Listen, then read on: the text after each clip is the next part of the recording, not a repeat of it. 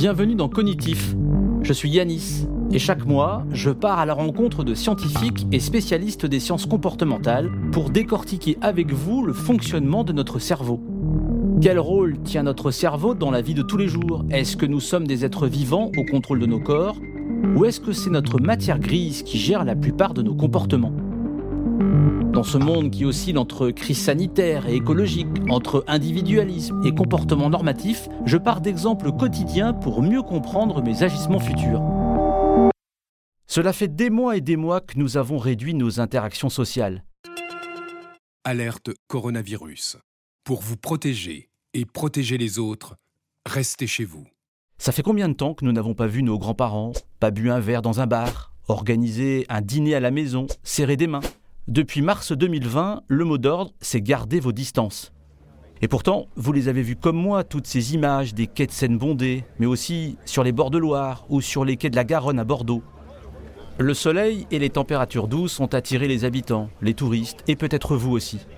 Tous ces gens écrasés les uns contre les autres, masqués ou pas d'ailleurs. Moi, ces images m'ont donné un peu le tournis. Si tous ces gens se sont retrouvés aux mêmes endroits pour profiter du beau temps en plein milieu de l'hiver, c'est parce que toutes ces mesures de distanciation, ça commence à peser sur notre morale. Alors un peu de soleil dans le ciel gris, c'est une aubaine pour enfin s'accorder du répit, se changer les idées, retrouver un semblant de normalité. Moi aussi, j'ai eu la même idée. Moi aussi, j'ai profité des températures plus douces et du soleil pour m'accorder un répit iodé sur le littoral entre La Baule et Saint-Nazaire. Le climat lié à la Covid, particulièrement anxiogène, est propice aux réactions collectives.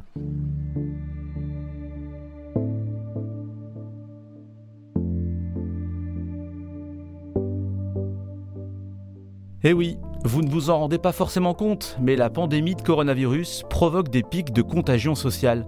On a tous une folle envie de faire la même chose, de se retrouver. C'est vrai, on a tous vu ces images de ces soirées clandestines en plein couvre-feu, ces rassemblements sur les plages dès qu'il fait beau. Des images qu'il aurait fallu éviter de montrer d'ailleurs, parce qu'elles nous ont poussés à faire la même chose alors que c'était interdit. Et tout ça me rappelle un livre que j'ai lu au début de l'année dernière, juste avant le premier confinement.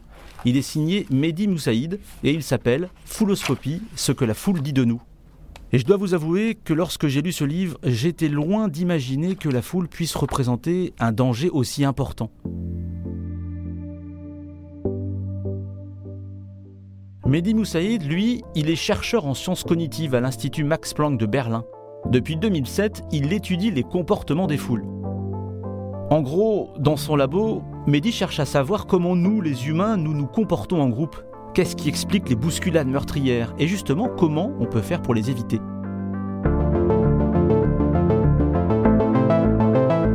Je suis Yanis. Bienvenue dans Cognitif. Aujourd'hui, je reçois Mehdi Moussaïd. C'est un mot qui n'existe pas, hein, que j'ai inventé un petit peu pour parler au grand public, euh, avec un petit peu de second degré quand même, parce que le mot ne sonne pas, sonne pas très bien. Concrètement, moi, je suis chercheur et ma spécialité, euh, c'est le comportement des foules. Donc, j'étudie euh, une drôle de créature qui est la foule, à savoir un grand nombre d'individus qui sont rassemblés au même endroit au même moment.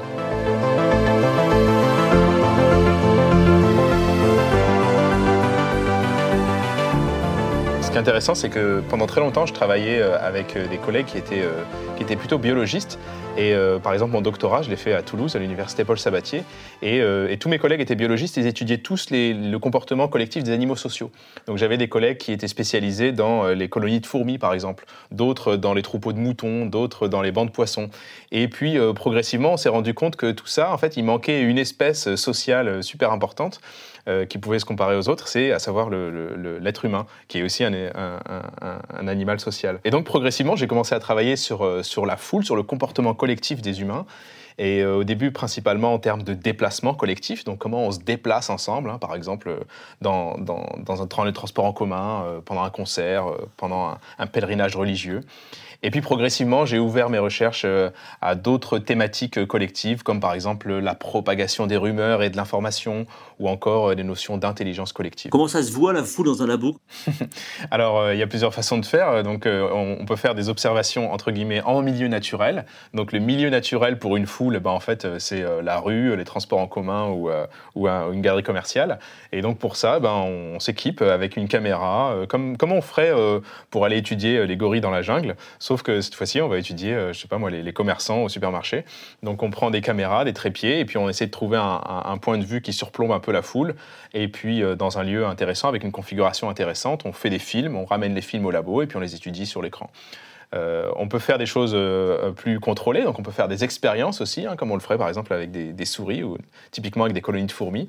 Euh, donc plutôt que de le faire ça dans une boîte, eh ben, on va faire ça dans un gymnase par exemple. Donc on recrute des participants, on les ramène dans un gymnase, on les met dans une certaine configuration, on construit des murs par exemple avec une, une, petite porte, et puis on demande aux participants, disons, d'évacuer la pièce. Et on peut varier, là je vous donne un exemple, on peut varier la largeur de la porte, et puis on voit combien de temps met l'évacuation en fonction de la largeur de la porte. Voilà. Donc là, on a fait une expérience pour, euh, pour, euh, pour voir l'impact de la largeur de la porte sur la durée de l'évacuation. C'est un exemple. Qu'est-ce qui vous a donné l'envie, comme ça, de, de, travailler sur ces questions de foule? À l'origine, c'était plutôt, euh, plutôt une, une, opportunité que j'ai saisie. Hein. Donc moi, j'avais surtout envie d'être d'être chercheur scientifique.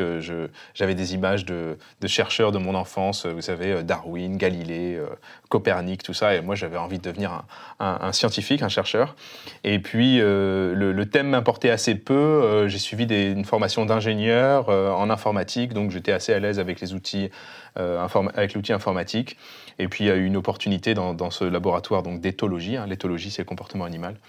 Euh, que j'ai saisi. Donc, c'était pas vraiment une, une, vocation, une, préférence pour ce thème en particulier. C'est surtout une, une, opportunité que j'ai saisie. Au début, je pensais que j'étais agréablement surpris parce qu'au début, je pensais que le, le, comportement de la foule, c'était surtout étudier les piétons qui marchent dans la rue. Et je me disais bon, ça va pas me faire 50 ans de carrière, quoi. Mais en fait, euh, très rapidement, je me suis rendu compte que c'était un thème qui était beaucoup plus riche que ce que j'avais imaginé au début, et comme je vous le disais, qui va, qui va toucher des, euh, des, notions un peu plus conceptuelles de foule, comme, euh, comme la propagation d'une rumeur ou une notion d'intelligence collective.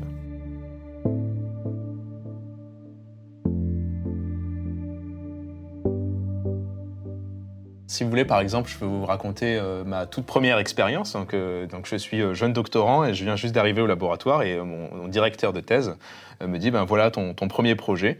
Et donc le premier projet consiste à étudier une situation qui est à, première vue complètement insignifiante, mais en fait qui est un peu plus riche que ce qu'on peut imaginer. la question c'est comment font deux piétons qui arrivent en sens opposé dans un trottoir étroit pour s'éviter? Donc voilà, vous imaginez, vous marchez dans la rue, il y a une personne qui arrive en face de vous. Comment vous faites pour éviter cette personne? A priori, ça a l'air vraiment superficiel comme question. Sauf que si on, se penche un petit peu, on se rend compte que dans cette situation, en fait, euh, vous allez avoir euh, le choix entre deux options. Soit vous décidez de passer à droite de cette personne, soit vous décidez de passer à gauche de cette personne. Euh, ça n'a toujours pas l'air très intéressant, mais il faut vous dire aussi que la personne qui arrive en face de vous a le même choix. Elle aussi, elle peut choisir de passer à droite ou à gauche. Or, si on choisit tous les deux de passer du même côté, par exemple tous les deux à droite, eh bien, en fait, on va, on va se rentrer dedans, on va créer une collision. Et si on choisit tous les deux de passer à gauche, bah, pareil. Et, alors, la question, c'est comment font les deux piétons pour, euh, pour se coordonner, pour choisir le bon côté, quoi, et pour éviter une collision, parce qu'a priori, dans la vie de tous les jours, euh, on se rentre jamais les uns dans les autres. Et donc, on a organisé une expérience. On construit un petit couloir, et puis on recrute des paires de participants, on les met chacun à une extrémité du couloir et on leur demande de s'éviter. Comme ça, des, dizaines de fois, puis on change les participants et on recommence encore et encore. Et on s'est rendu compte que systématiquement, les piétons allaient choisir de, des participants, dans ce cas-là, allaient choisir de s'éviter par la droite, sans, aucune, euh, sans aucun échange d'informations préalable, comme si c'était un comportement qui était euh, spontané, qui était euh, à, l'intérieur de nous, qui avait une forme de, de convention, d'accord collectif dans, dans toutes les piétons d'une population pour se dire, OK les gars, quand on se croise, on passe à droite, comme ça on va éviter de se rentrer les uns dans les autres. Encore plus intéressant, si on va regarder dans un autre pays, on va se rendre compte qu'en fait, les gens ils vont s'éviter plus par la gauche. Eux, ils ont choisi, se sont mis d'accord sur un autre côté d'évitement. Et en fait, ce, côté d'évitement qui résout ce problème, en fait, c'est il a une, un, attribut, c'est un attribut culturel euh, qui dépend du pays dans lequel on se trouve et qui a une conséquence encore plus importante, c'est que cette fois-ci, si vous avez non pas deux piétons qui s'évitent, mais deux flux de piétons qui se déplacent en sens opposé, eh bien, par évitement successif, vous allez voir que les deux flux vont se structurer dans ce qu'on appelle une autoroute de piétons, à savoir que tous les gens qui marchent dans la même direction vont occuper une moitié de la rue, donc la moitié droite en France par exemple, et tous les gens qui marchent du côté opposé vont occuper l'autre moitié. Et ça, c'est une forme d'organisation collective qui est euh, bénéfique, presque intelligente, parce qu'elle va euh, fluidifier le trafic. Donc en fait, les piétons, sans s'en rendre, rendre, compte, nous nous auto-organisons pour fluidifier le trafic quand on marche dans une galerie commerciale, par exemple. Mais qu'est-ce qui fait que ça, ça marche comme ça, alors, du coup? Parce que là, vous avez dit plusieurs choses. Vous avez dit que finalement, les gens se parlent pas entre eux, ça se fait comme ça, instinctivement, et puis qu'en même temps, ça diffère d'un pays à un autre. Exactement. Alors, il y a eu, première hypothèse, on s'est dit, bah, en fait, ça vient du, ça vient du code de la route. En fait, on s'est dit, c'est assez simple, les piétons euh, vont, euh, vont copier un peu le, code euh, des automobilistes. Donc, on va s'éviter par la droite dans les pays où on roule à droite, et puis on va s'éviter par la gauche dans les pays où on roule à gauche. Il y a effectivement une corrélation, mais c'est juste une corrélation. C'est-à-dire qu'il y a aussi des exceptions. Il y a des pays où les automobilistes roulent à gauche et les piétons s'évitent par la droite. Par exemple, si vous allez au cœur de Londres, sur Oxford Street, eh vous allez voir que les piétons s'évitent par la droite alors qu'on est à Londres, donc les automobilistes roulent à gauche. Et en fait, en fait l'explication, elle est un peu plus, un peu plus subtile c'est une forme d'apprentissage social. C'est-à-dire que, en fait, si vous regardez un enfant, par exemple, l'enfant, il n'a pas encore appris à éviter par la droite ou par la gauche, il essaye euh, un peu un côté au hasard. Et euh, inconsciemment, ce que fait son cerveau, c'est qu'il va retenir que s'il il a choisi un côté et qu'il a réussi à éviter, eh bien la fois suivante, il va choisir préférentiellement ce côté. Et s'il a choisi un côté et puis que ça n'a pas marché, vous savez qu'il s'est rentré dedans ou qu'ils ont un peu hésité, eh bien la fois suivante, il va choisir le côté opposé. Et en fait, si tout le monde a euh, ce petit processus d'apprentissage inconscient, latent dans notre cerveau, eh bien euh, au bout d'un moment, toute la population va s'accorder sur une, préférence collective. Ça apparaît un peu magique, mais en fait, ça, marche systématiquement comme ça. Si tout le monde a le même processus d'apprentissage et, et qu'on fait des paires, des paires d'interactions successives, eh bien au bout d'un moment, tout le monde va s'accorder sur une, sur une préférence commune. Donc ça, c'est l'explication euh, la, plus communément, consensuellement acceptée euh, aujourd'hui dans la littérature. La, plupart des, en plus c'est un exemple un petit peu, un petit peu léger, mais la plupart des, euh, la plupart des choses qu'on a tendance à faire dans une foule, c'est pas des choses auxquelles on va réfléchir beaucoup avant de le faire, comme par exemple le fait de, de suivre les gens, euh, de suivre, de suivre vos voisins euh, pendant une évacuation d'urgence par exemple. C'est un, un, réflexe qu'on va avoir qui est presque quelque chose qu'on a hérité de notre, de, notre, de notre passé évolutif, parce que la plupart des animaux sociaux vont avoir des comportements un peu similaires. Donc si on, si on prend l'exemple de, de l'évacuation d'urgence, euh, vous savez, euh, si vous imaginez un, troupeau de gazelles ou un banc de poissons, euh, dès qu'il y en a un ou une qui voit quelque chose de suspect qui ressemblerait à un prédateur et il va commencer à s'enfuir, bah, immédiatement les, les individus voisins vont s'enfuir dans la même direction et les voisins des voisins dans la même direction, et puis tout le groupe va fuir. Et ça, c'est un intérêt évolutif en fait. C'est parce qu'on a une sorte de vigilance collective et chaque euh, individu du groupe, on imagine des gazelles dans la savane, chaque gazelle va surveiller un petit peu son coin et dès qu'il y en a une qui voit un truc, ben, en fait tout le monde profite de cette information. Eh bien, nous, on est, on est aussi des animaux sociaux et on fait la même chose. Et donc, euh, en fait, si vous êtes euh, dans un contexte de danger, par exemple après un attentat terroriste, dans la rue, et que vous avez quelqu'un qui se met à fuir, eh bien, vous allez faire la même chose sans vraiment réfléchir à pourquoi vous le faites. En fait, c'est un réflexe. Et euh, ça, c'est un comportement qui, dans notre société, paraît un peu stupide parce qu'on a tendance à dire oui, il faut pas copier les autres, il faut réfléchir, ne soyons pas des moutons. Mais en fait, dans un contexte de danger, c'est exactement ce qu'il faut faire. En fait, il faut imiter, imiter son voisin parce qu'on va pouvoir profiter d'une possible information euh, capitale, à savoir un danger.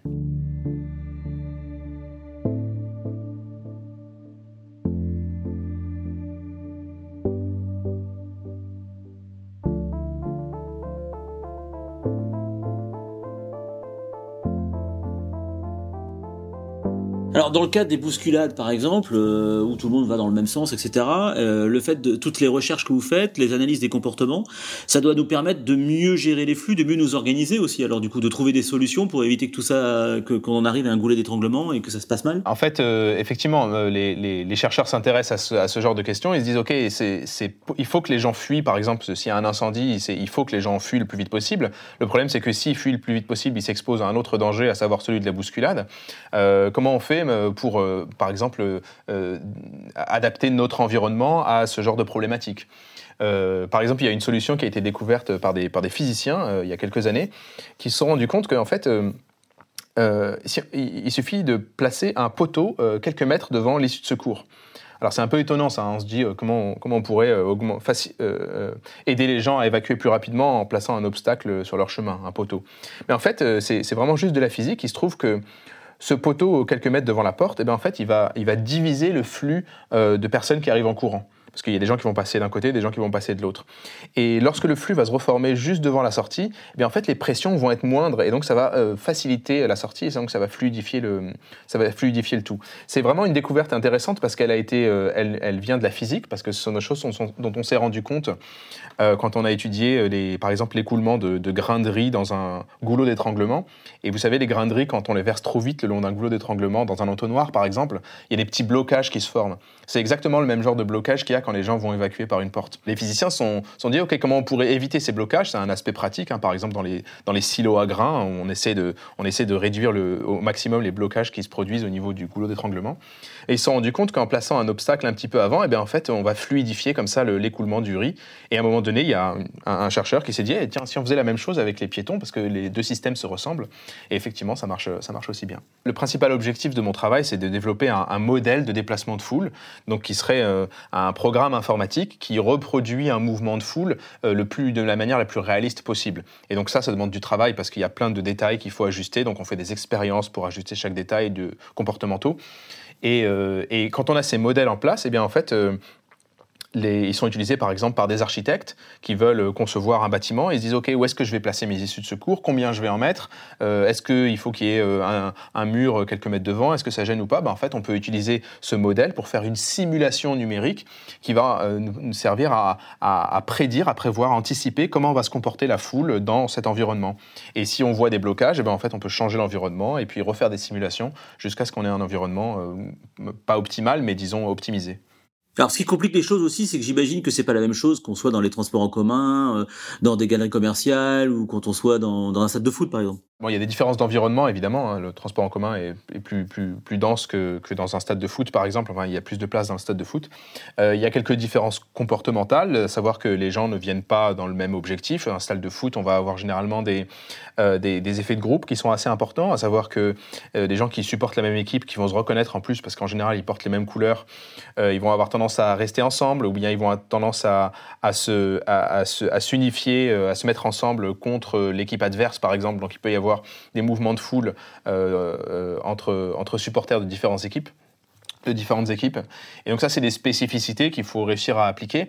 Mais d'une manière générale, euh, l'idée, c'est que plus, il y a de monde au mètre carré, moins ces spécificités vont avoir d'importance. C'est-à-dire que plus on est serré, en fait, moins on a de liberté de mouvement et plus on est obligé de, se laisser emporter par la foule, comme disait Edith Piaf.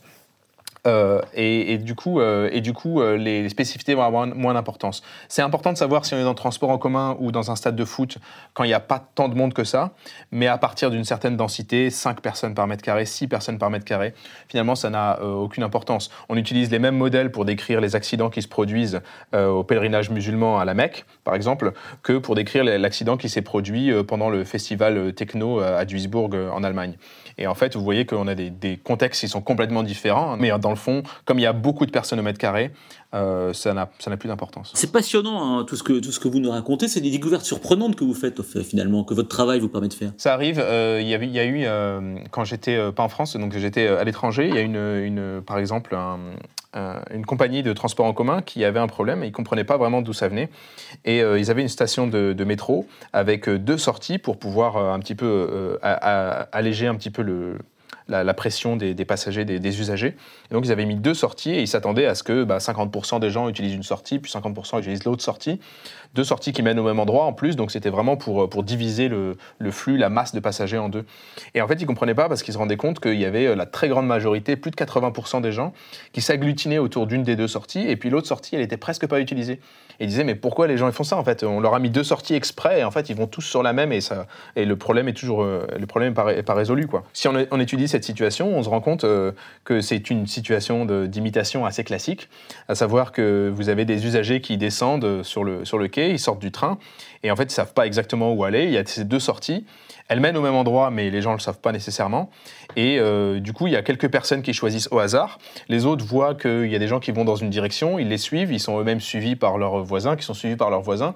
Et au bout d'un moment, vous avez tout le monde qui va vers la même sortie, non pas parce que les gens sont stupides, mais juste parce qu'il y a tellement d'incertitudes sur euh, l'issue de ces deux sorties, sur l'endroit où elles mènent, qu'en en fait, dans l'incertitude, on, bah, a tendance à, suivre nos voisins parce que c'est en général la meilleure chose à faire. Il y a un parallèle à faire entre le comportement des foules dehors et la propagation de la rumeur, que ce soit dans la vie ou sur les réseaux sociaux. C'est ce qu'on appelle la contagion sociale. Mehdi nous en parle. La transition euh, conceptuelle, elle s'est faite euh, avec un projet en particulier. Euh, c'est quand j'étudiais les mouvements de panique. Donc les mouvements de panique, comme je vous décrivais tout à l'heure avec l'analogie des, gazelles dans la savane, les mouvements de panique, on, peut se demander mais comment ça se fait que, que quand une personne se met à fuir, ses voisins se mettent à fuir et les voisins des voisins. Et en fait, c'est quoi le, vecteur de, cette, contagion? Et en fait, le vecteur de cette contagion, c'est une, information en fait qui est véhiculée par le, fait d'une personne se met à, fuir et cette information, c'est celle du danger.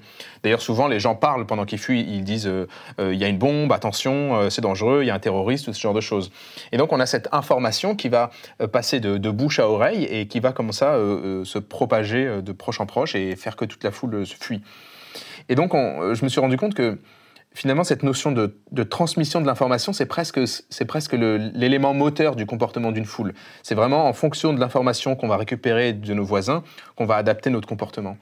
Et si on généralise ça un petit peu, ben en fait, on peut aussi prendre une information au sens, euh, au sens vraiment, au sens rumeur, où euh, on peut imaginer euh, une personne qui donne, qui communique une information à une autre, qui va en communiquer à une autre, et puis voir comment cette information, par exemple, elle va se déformer, voir quel effet elle va avoir sur le comportement. Et la meilleure, le meilleur endroit pour étudier ce genre de choses, ce sont les réseaux sociaux. Donc, par exemple, on fait énormément d'études sur, sur Twitter, qui est un réseau social ouvert, donc où les, où les données sont accessibles, pour voir comment circulent les informations d'un utilisateur à un autre, comment elles se modifient, euh, comment elles vont influencer la suite de, leur, de leurs propos et ce genre de choses. Alors justement, quel regard vous avez justement du coup sur la propagation des rumeurs, par exemple, qui sont véhiculées par les, notamment par les réseaux sociaux? C'est un, phénomène qui est assez, qui est assez classique, hein, qui, qui, existait déjà avant, avant l'existence des, des, des, médias sociaux, donc Facebook, Twitter, donc même avant, avant Internet, il y avait déjà cette, cette idée de propagation de rumeurs. Il y en a quelques-unes euh, euh, connues euh, qui ont été étudiées, comme la rumeur d'Orléans, par exemple, qui a été étudiée par Edgar Morin à la fin des années 60, je crois. Et l'idée, c'est un peu toujours la même, à savoir que quand une information circule de bouche à oreille, elle va avoir tendance à se transformer à chaque, à chaque transmission. Et du coup, si, elle a, si elle a été transmise dix fois, eh ben, elle a subi dix, dix transformations consécutives, successives. Et, et du coup, l'information qu'on a à la fin, mais elle ressemble vraiment pas trop à celle qu'il y avait au début. Et la question qu'on se pose, c'est comment elle se transforme cette information? Est-ce que c'est juste du hasard? Est-ce que c'est juste une, une erreur de, de, communication dans le signal, vous voyez? Ou est-ce qu'il y a un, biais systématique dans la façon dont elle se modifie? Et la réponse c'est il y a un biais systématique dans la façon dont elle se modifie. On fait des expériences par exemple où on va euh, recruter des, des participants qui ont tous le même avis sur un sujet, euh, par exemple un avis politique et on va mettre des gens qui sont tous d'accord en même temps. On va créer une chaîne de transmission, vous savez, comme dans le, jeu du téléphone, là où on passe un message de bouche à oreille.